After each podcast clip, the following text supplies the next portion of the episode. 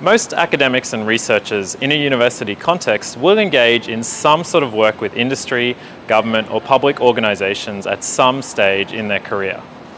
For some, their career will indeed be defined by this work.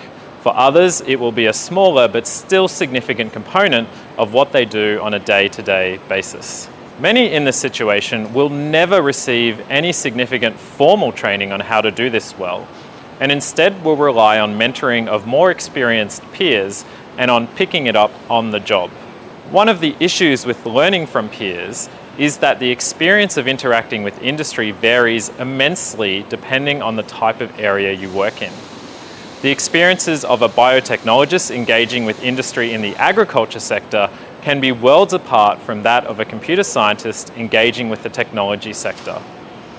One of the key variations is in the volatility of the field you're working in. Are the companies and the people you're interacting with typically still there a decade later, or does everything change every six months? Typically, these two scenarios are also related to a similar concept of whether there are a small number of big, long term players in the area, or whether there are also lots of smaller players that pop up overnight and often disappear just as quickly.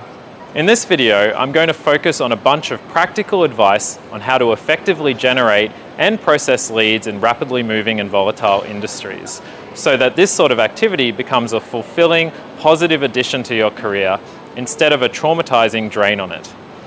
In particular, I'm going to cover three key concepts that this enterprise is very much a numbers game, that effective filtering and referrals are key, and explain the role of timelines and uncertainty.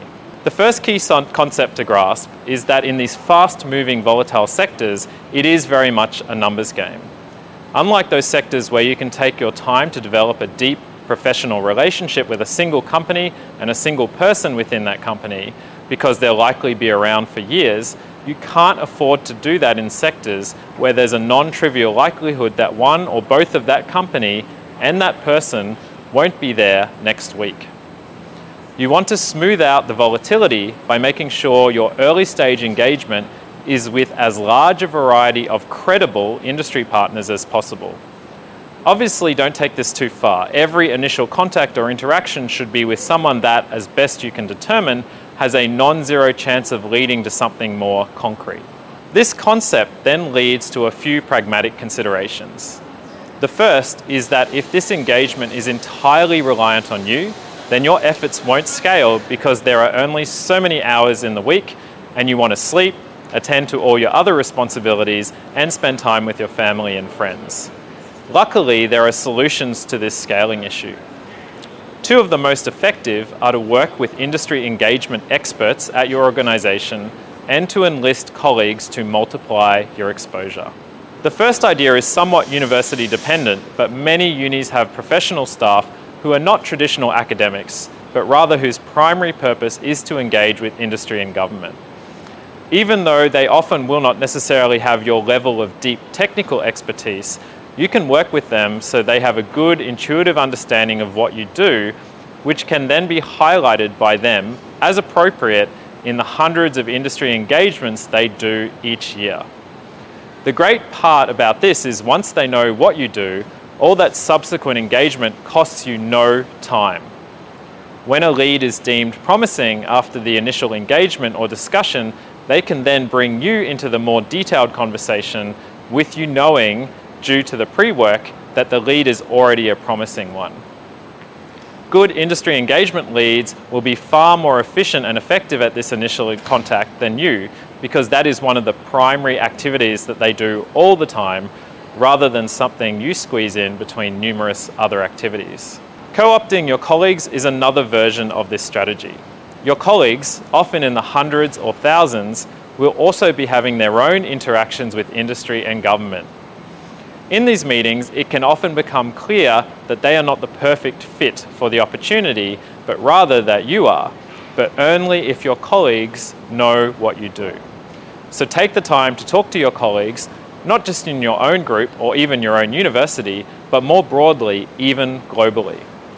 You will also regularly get the chance to return the favour when you realise an industry conversation you're having would be better directed to them. the system as a whole becomes more efficient and everyone benefits. Once you're into the groove where your industry engagement reps and other colleagues are regularly having those interactions with industry or government, the next step is efficient filtering. For early career academics, it can be tempting to do everything to land the first industry or government project opportunity that comes your way, but that can be a recipe for disaster. Unless you have plenty of spare capacity, there are a few simple filtering steps you want to take to maximize the chances of fruitful outcomes for all parties, where a more substantive relationship with an industry partner does develop. The first is expertise fit.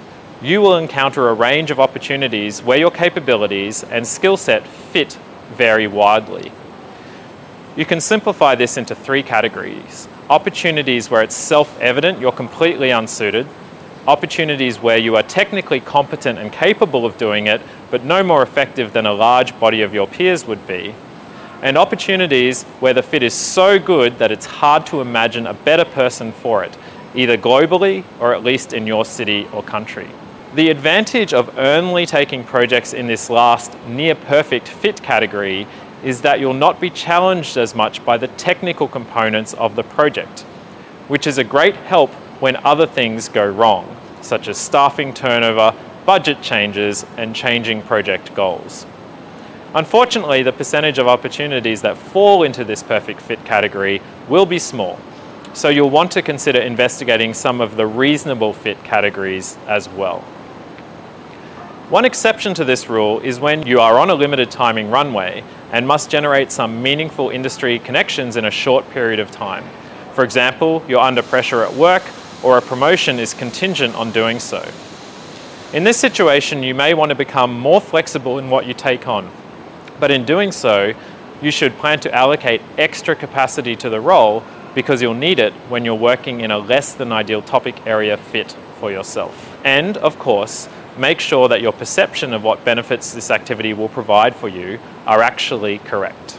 Another key filtering process you or your colleagues can apply here is to evaluate the stage of thinking the idea has progressed to within the organisation talking to you. Again, it helps to simplify this into three categories. The first is where some individual in the company, often junior or middle ranked, but sometimes a C level executive, has unilaterally developed an interest in something and wants to talk to you about it. Whilst you should avoid being too snobbish, these opportunities rarely immediately turn into any meaningful opportunity.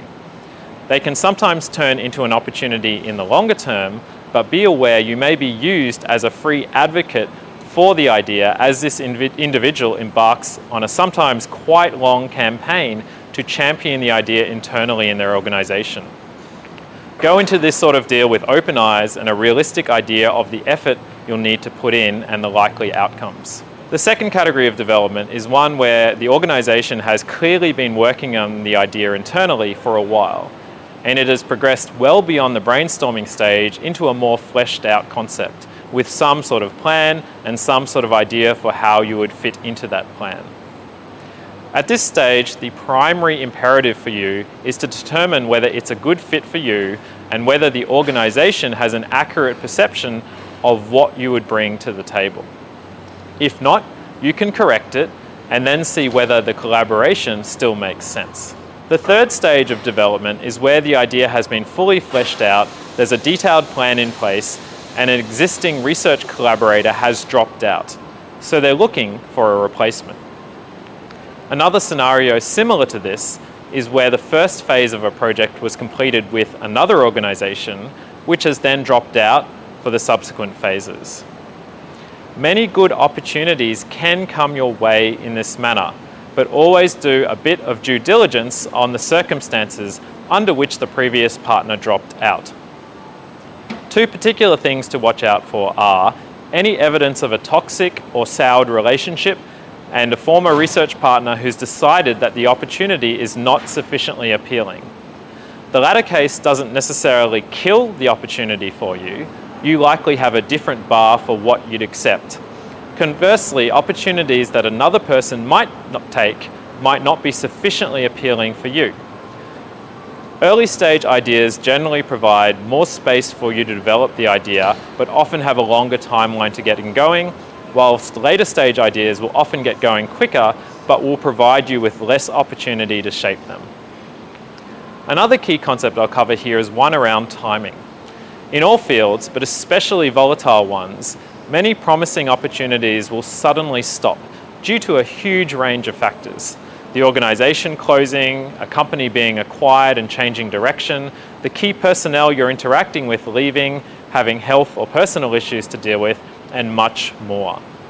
This can be frustrating and seem like you've wasted a lot of effort. But over the medium and long term, many of these opportunities will return in a different form.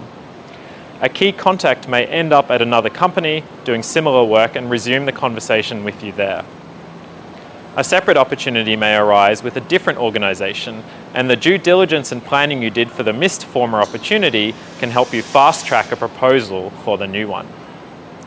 This also relates to a concept around reputation and profile building. In slow moving industries, you might work with the same key people for a decade or more with whom you have a deep and trusting relationship. In fast moving fields, relationships will be shorter and more fleeting. So, more of your reputation will come from what you did with other organisations historically and via word of mouth. Finally, it pays to remember through all of this that you can't no matter how much work you put in, guarantee that any one specific individual lead, no matter how promising, will eventuate into a concrete opportunity.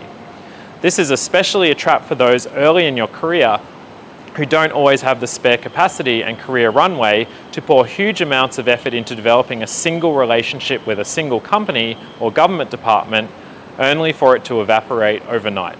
This doesn't mean you can't be passionate and excited about investigating these opportunities, even in volatile fields. But try to keep the bigger picture in mind. You will successfully develop those relationships in the aggregate, but any particular one can never be guaranteed or relied on to last indefinitely. This video has focused on the specific scenario of industry and government engagement in fast moving, volatile sectors, where organisations and the people who work at them emerge and disappear regularly and where a slow and steady relationship building approach with only one or two partners is unlikely to be super productive.